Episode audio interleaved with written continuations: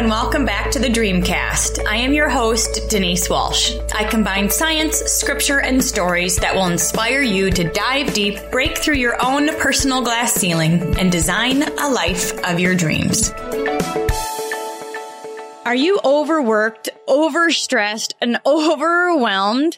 You want life to be different, but you don't even know how to get there. Man, oh man, I lived there myself. And in my experience with working with thousands of people from all walks of life, there is one simple thing that holds so many of us back: a lack of time management. We may know what we want, but we often don't know how to get there and don't feel like we can add one more thing into our already busy day. And that's exactly why I created the Dream Life Action Planner. It's a 90-day inspired game plan that will give you total clarity on your greatest priorities and skyrocket your productivity on the tasks that matter most. And now, for a limited time, you can get your own copy for free. And when you go to denisewalsh.com/action. Denise Walsh, DENISEWALSH.com/action, ACTION. Put your information in and we will send this action planner directly to your inbox so you can set your goals, reprioritize your calendar, and design your dream life today. Big welcome back to the Dreamcast. Our next guest is the founder of B2Linked, which is a certified LinkedIn marketing partner. He has been a digital marketer for over a decade, and when he lost his job unexpectedly, he decided to pursue his own business and his own entrepreneurial journey, basically against every bone in his body. But when you become good at something and you can niche yourself as the expert in an area, everybody wants to work with you, and that is what our next guest found to be true for himself. So without further ado, I would love to welcome AJ Wilcox to the Dreamcast. Thanks so much, Denise. I'm super excited to be here. Yay. Thank you so much, AJ. I'm excited to hear your story and get to know you a bit because you are a long-time digital marketer whose entrepreneurial journey has taken you all over the place, but truly you're an expert in your field. And so I'm excited to see and hear a bit about how you got here. So I know that you didn't jump into being an entrepreneur, like it wasn't absolutely in your roots growing up. So tell me a little bit about what you did before you started your business. Yeah, so I've always been interested in money and in entrepreneurship. There's always been an energy there that I really liked. I'm very conservative. My wife is too. My family growing up, I mean, my dad was a VP at a bank. I mean, you don't get more conservative financially than that. While I was in college, I would go to these like entrepreneurship meetups and talk to people and just feel the energy. But if you would have asked me, 10 years ago, AJ, do you think you'd ever start a business? I'd go, no, it's not for me. I don't think I ever could. But yeah, this whole entrepreneurship thing is new. And it really started from a journey of faith rather than me saying, I'm an entrepreneur, I'm going to go out and like stab it. It's so funny because you're right. Like there's some of us, it seems like it's intriguing, but yet it's a step. It's a risk. It's like, I'm not sure I'm ready to go there. So what was your JOB before you started your business? So I've been doing digital marketing for about the last 12 years. Okay. I started out in a couple different agencies. I went in-house. I started out doing a lot of search engine optimization, some Google AdWords advertising. And then after about 6 years of being in the industry, I got recruited into a locally highly venture-backed startup, big funded startup here in the state of Utah where I live. And on my very first day, I walked into the CMO and I laid out my plan for all the different kinds of marketing I wanted to do. And I remember her saying, okay, all that sounds great. Go ahead and execute. But just so you know, we started a pilot using LinkedIn ads, so see what you can do. And of course I said, yes, ma'am, absolutely. I saluted and walked out of her office. And then I walked out and kind of laughed and said, I've been doing this for 6 years. I've never heard about LinkedIn ads. Like, it must be terrible. But really, I didn't want to look stupid to my new boss. So I left her office and immediately started, spending a lot of time there. And what happened next was really interesting because it was not the only channel of marketing that I was running, but it was the one that the sales team noticed. The sales team came up to me about 2 weeks later, and one of the guys said, AJ, we don't know what you're doing over here, but we are fighting over your leads. Keep it up. and I went and looked at the leads he was talking about, and every single one of them was sourced from LinkedIn. So I went like, okay, mental note here. There's something really powerful about LinkedIn ads that I didn't realize before. Okay. So this is all in your corporate setting. Yep, that was all before I ever considered being out on my own. I thought I was going to be working my way up the corporate ladder for the rest of my life and living that one. Okay, but you certainly got a lot of experience with Google, with social media, with Facebook, and then now with LinkedIn, which we'll talk about in a minute, because I feel like it's an underutilized platform. At least I know I don't use it, and we do a lot of social media advertising and things. But what happened next? So you're working at this job, you're learning a lot, you're getting good results. Like, people want the leads that you're bringing in. What happened next? Yeah, so this is back in 2011 or 2012. The LinkedIn ads platform was absolutely terrible, and still is in some regards. And so I didn't love it, but I was loving the results. And so I really learned to master this platform, grew that account to become the largest spending ads account in the world on LinkedIn, ended up having some really good relationships at LinkedIn Start because of that. And after about 2.5 years of running basically the biggest account in the world, I actually got walked to the HR office and realized I was being let go.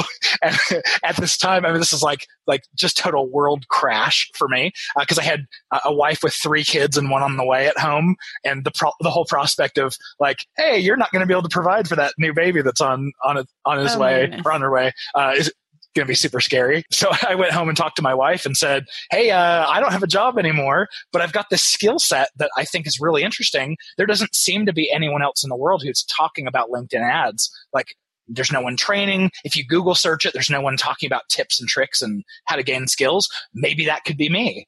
And I remember her saying, okay, that sounds good. I mean, of all the crazy crackpot ideas you've come up with, that sounds good, but I'd feel a lot better if you just went out and got a job. Like, can you go get some job offers? And I did. I went and interviewed for about a month and ended up with 4 job offers, and 2 of them were for way more money than I'd ever made at the full-time corporate position. And so that was really attractive.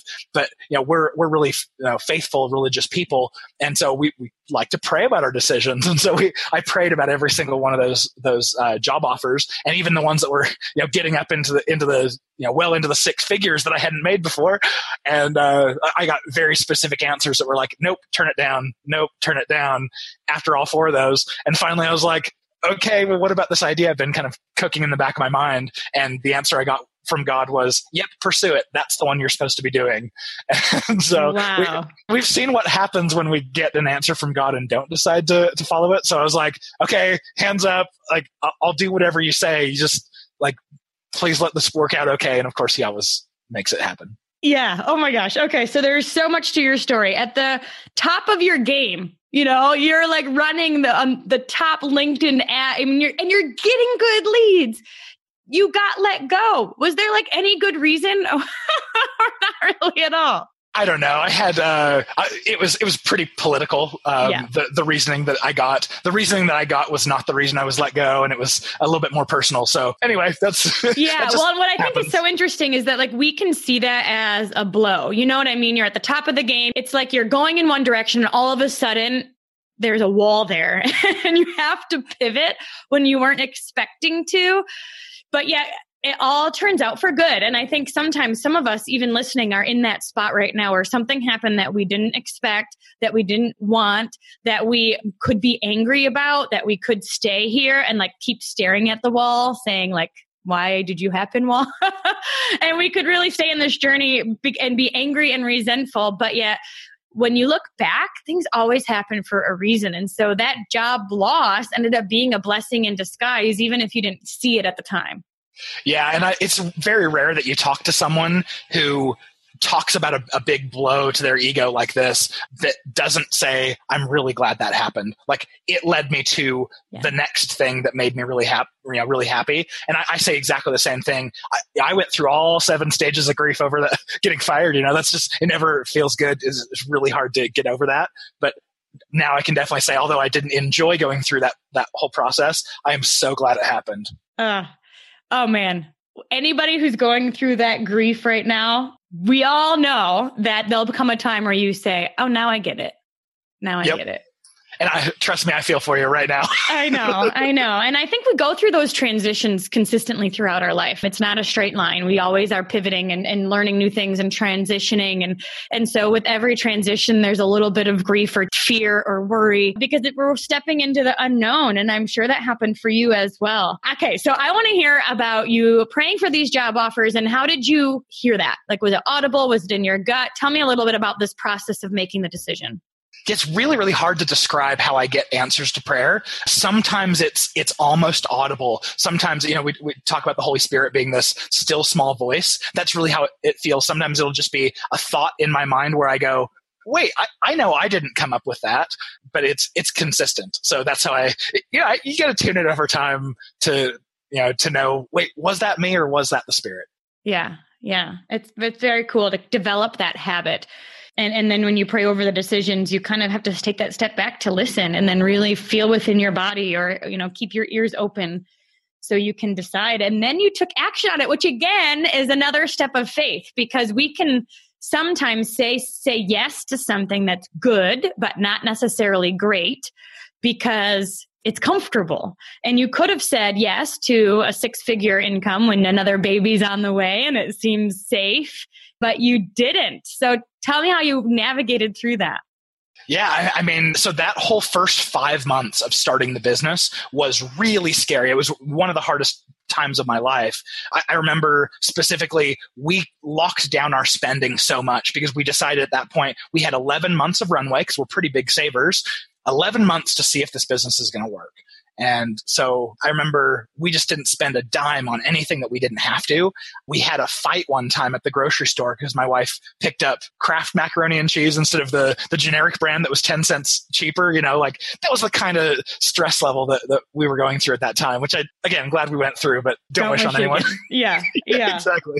But yeah, after that, month one was, okay, look online, try to find anyone who's doing anything and looking for help around LinkedIn ads, see if I can pull on some freelance contracts. Month two was a lot of meeting with past friends and colleagues and doing lunch and just letting people know I was kind of hanging this shingle out there. Month three was a lot of in-person networking. In month four, I went on what I call my fake it till you make it tour. I knew that, LinkedIn's in San Francisco. I had all of my contacts out there. And so I just booked a trip, didn't have anything to do, but booked a trip and then emailed all of those contacts and said, hey, I'm going to be around, do you want to go, grab a bite to eat, grab coffee or whatever? And ended up making some really good relationships and forging some headway there. And then by month five, I had already, as an agency, recouped my monthly pay from my past job. And it was after 5 months, I kind of wiped the sweat from my brow and said, yes, I think this is actually going to work. Okay. You differentiated yourself from the others because you had a special skill set. And then I love you said 11-month runway. You head down, buried, focused, created momentum within your business by just simply taking action until it started to gain traction. Yeah, and you really have no choice if you're fretting over that extra 10 cents for mac and cheese. Yeah, you don't have a plan B at that point. You're like, this has to work. And so your belief in yourself, your belief in the product that you're marketing and the need of it to be out in the world, it has to be so strong because there is no other option. Yeah. And I have to say, not only was this whole thing just a giant blessing, but I also don't think I could have done it without a very deep specialty. So anyone who's listening, who is going, I'm an entrepreneur, I don't want to work for anyone else because I'm doing this alone. I'll just give you a quick reminder. I worked for 7 years in the industry, or I guess it was probably closer to nine years in the industry to gain my expertise. And that was expertise I gained while someone else was paying me so that I could have this individual niche skill that I was the best at in the entire world and I could form a business around. So don't feel like you're not a good enough entrepreneur if you're not there yet. Don't be ashamed to work for someone else and get paid to get trained. Ooh, I love that. Paid to get trained. Oh my gosh, because then we really can niche down and figure out what we like, what we're good at, and become the best in that area. That's right. Find out what you are the best in the world at. Yeah. And then own it loudly, right? So we're going to go into social media advertising and some of the things that you've learned. But before we step into that, I want to know about any ups and downs throughout you beginning your business. What were some of the big aha moments you had along the way? during year one, it was really just me. I started bringing on some part-time interns from the local university, and I figured I can't afford someone who's full-time yet, you know, for 40 hours a week. But if I got two 20-hour-a-week people, then that's the same, right? And what I found out pretty quickly is I had a hard time delegating the tasks to them because it takes so much time to train them on things. So I didn't get full use out of them. And then also, anytime that you're working with an intern or a student in any way, like, you just have to be prepared. Finals and midterms come up. They're just going to be gone. Like, they're gone that entire week, and it's all back on you. So after year one, I finally hired my first full-time person. And even though it was so hard to say, I'm going to start paying money out to this person who is not bringing me any extra money. All they're doing is just giving me some of my time back. It was the best, you know, one of the best decisions I've ever made. So glad I brought that person on. It is interesting to go from a solopreneur to working with a team of people that are all focused on the same goal, because I know not everybody cares as much as we do about our baby. So how did you find someone that fit with you well? I have a personal mission that I feel very strongly about, that when I was first in college and I was studying marketing, but I was working a tech job, and I went, who in the world is going to hire me for a marketing position after I graduate when all my experience is just in tech? And that sounds funny now because marketing is so technical, but those were the unfounded fears of a college student at the time. And I had a guest lecturer come into one of my marketing classes and talk about SEO, search engine optimization. And it was there that I made this connection that was like, wow, technical plus marketing, that's what I want to do. And so I went up after class and I begged this poor man for an internship, and that really launched my career. So what I'm hoping to do with all of my employees, and you know, I've had 9 or 10 employees up to this point, and for all of them, it was, I want to find someone who knows that they want to make a mark on the world with digital marketing. They just don't know how to do it. And I'm taking someone, you know, brand new entry level and giving them the same opportunity that man, Bruce, granted to me, you know, 12 years ago in my career. Oh, cool. That's really special. And when you've got that passion and that vision, you're going to find people who line exactly up with that. Yeah. And the idea here is that you can train on skills, but you can't train on passion. So what I'm looking for is someone who's hungry. Every time I go to hire someone, I want passion and drive. Show me these things and I can make a marketer out of you. Yeah. The rest is learned for sure. Oh, yeah. For sure. I love that. Okay. So give us some tips, because we have a lot of people listening who want to grow their business, whether they are in network marketing or they've got a side gig, like their side hustle, you know what I mean? Whatever it is. I know we've got some stay-at-home moms who just want to make extra income, and social media gives us a reach, right? That we didn't have 10 years ago. So what are some things that you've learned specifically about building a brand and connecting with an audience through social media? Well, so first of all, I'll kind of break this into two pieces and say, kind of talk about what social media is and what it's not. What it's not is search marketing. And so these activities that we know as search marketing are things like search engine optimization, what we call SEO, Google AdWords, Bing ads. Google just changed their name. Now they're just Google Ads. But those types of activities, what they are so good at is when someone types a keyword that is so closely related to your product or service that your ad can show up, what you're doing is you're capturing the demand, the people who are actively looking for you right now. And this will translate to deals. You know, tomorrow, someone could buy your product today. You'll have a conversation today. It's very powerful. But what that does not get you is control over who the person is who's doing the searching. Versus when you start talking about social media, we lose that intent targeting ability where you're looking for people based off of what they're looking for right now. But what you gain is who they are professionally or personally. You know, if you're doing Facebook ads, you can capture people who are interested in a certain subject and are at a certain stage of their life and a certain age. On LinkedIn, we can target people by what industry they're in and how big the company is and what their job title is. And so just understanding what your message is and which type of channel works best. Is it search or is it social? Well, and I think that's really true, because so many times we'll create content, post it, and be like, come to me. Everybody should see this, when that's not true. We want to get in front of people who are looking for what we have. And then I love with the Facebook targeting, you want to think, who is my target audience? Who am I looking for? Do you find that one works better than the other, or it's truly just tailoring the message to fit the marketing?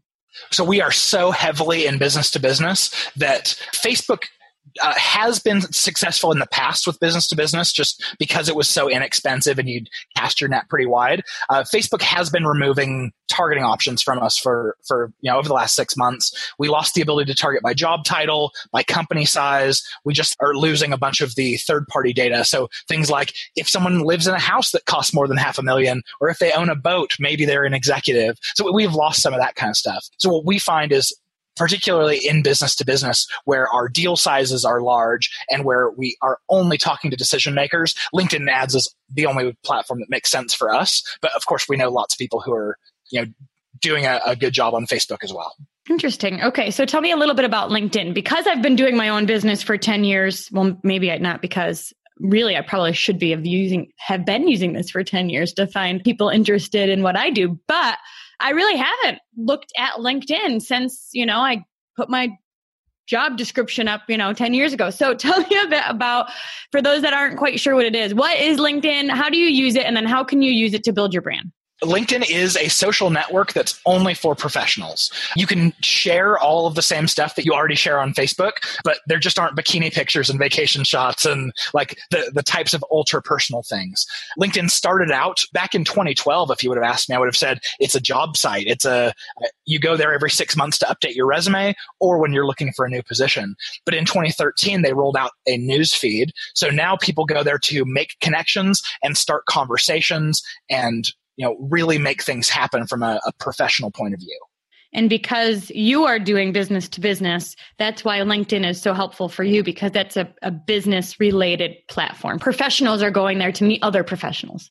Exactly. Yeah. And even for business to consumer, it can be valuable. What is so cool about LinkedIn is while every other platform is trying to suppress your message and not show it to very many people, LinkedIn's doing the opposite. When you share something in your newsfeed that someone either hits like or comment or share on, LinkedIn looks at that and goes, oh, good, this is interesting. Let's push it out to the person who committed that social action. Let's push it out a little bit to their network. And so you get this extreme virality that you can't get with any other network. That's interesting. Have you found that a specific type of ad works better? Well, what we have found is that LinkedIn ads specifically, because it's pretty expensive in this case means, $6 to $9 per click is usually what you're paying. Because of the high costs, we need a much larger deal size on the back end to make it worthwhile, to have a return on your investment.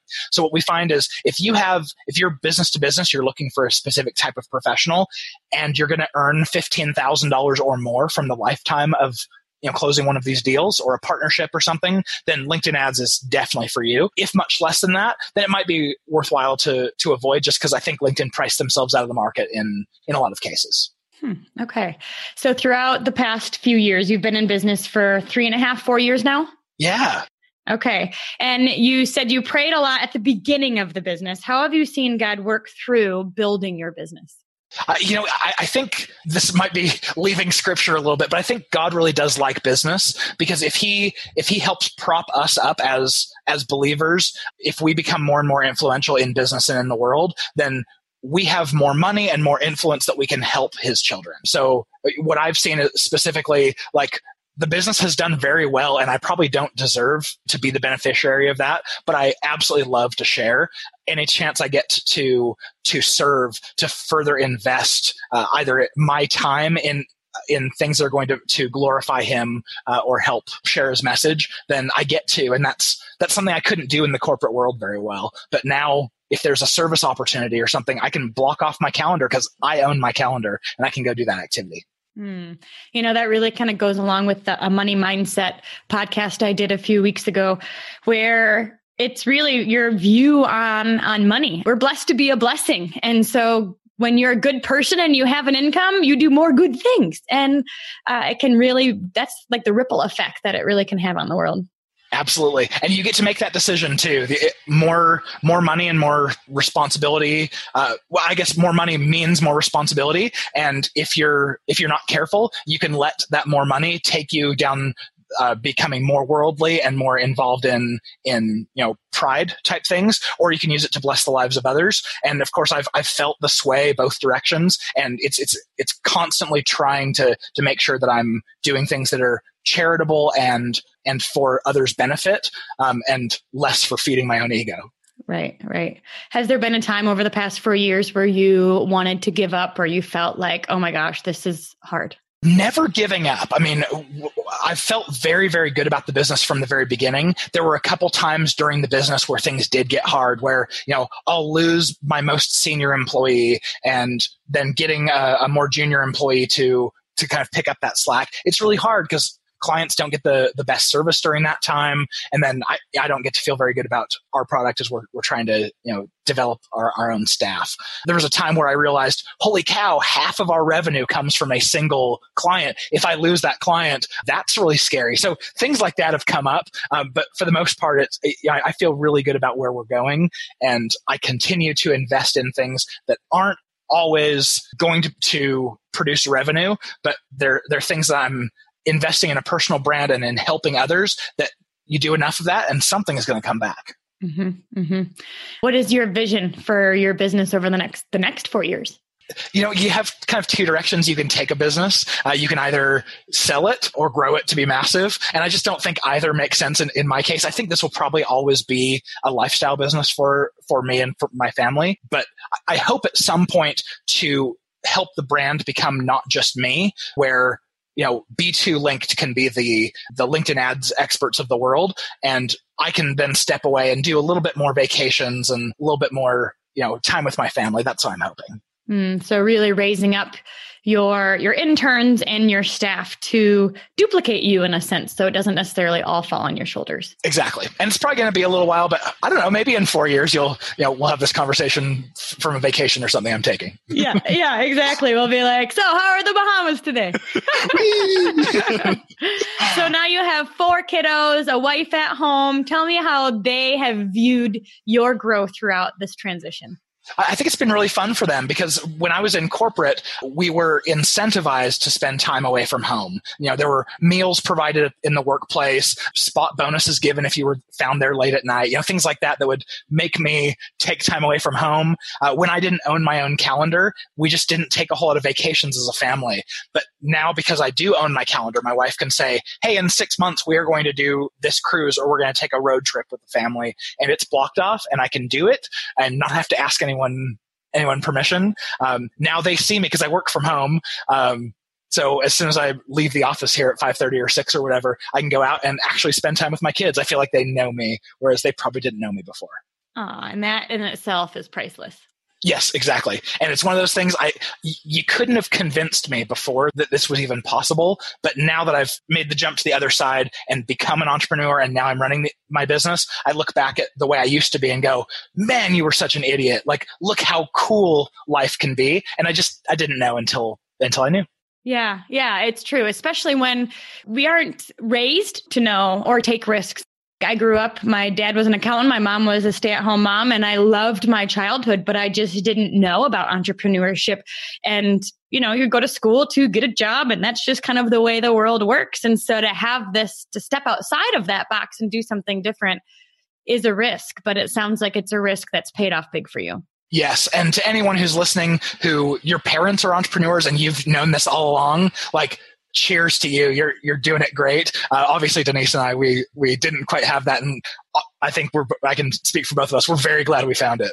Yeah, it is. It's an eye opener. I mean, I just made my boys macaroni and cheese and came in here to record this and then we'll go do something else. You know what I mean? It's kind of the best of both worlds, but it doesn't come easy and it doesn't come quickly. And there's a lot of faith required in kind of owning your unique strength and then stepping into it and being loud about it to the world. So is there anything else about your journey that you feel our audience needs to hear?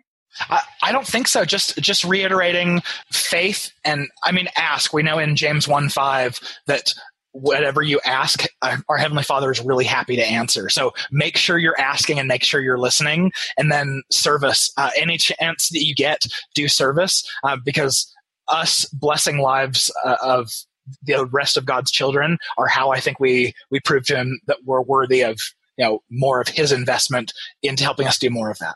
I love that. Well, if you guys are interested in learning more about B2Linked, all of the information will be in the show notes, and check it out because LinkedIn is an untapped market and it seems like it's going to bring quality leads that are interested in what you have because of just the nature of the platform. And AJ, you are absolutely a pioneer in LinkedIn. You are an expert in not just LinkedIn, but in digital marketing as a whole. And I'm really excited to see where you are in the next 4 years. Awesome. Well, Denise, thanks so much for allowing me to share with your audience. And hopefully everyone here got at least something out of this. Absolutely. Thank you so, so much. Have a great day. Hey, you too. Thanks so much for hanging out with us today. I want to hear your aha moment from today's amazing episode.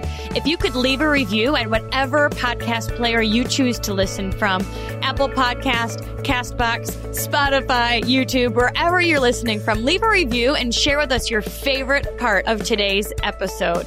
Thanks for hanging out, and remember to dream big.